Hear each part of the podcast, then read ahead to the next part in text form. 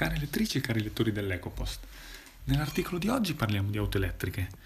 Parliamo di auto elettriche perché nel decreto agosto è stato introdotto un incentivo fino al 60% sulla trasformazione di un'automobile a motore termico in una con eh,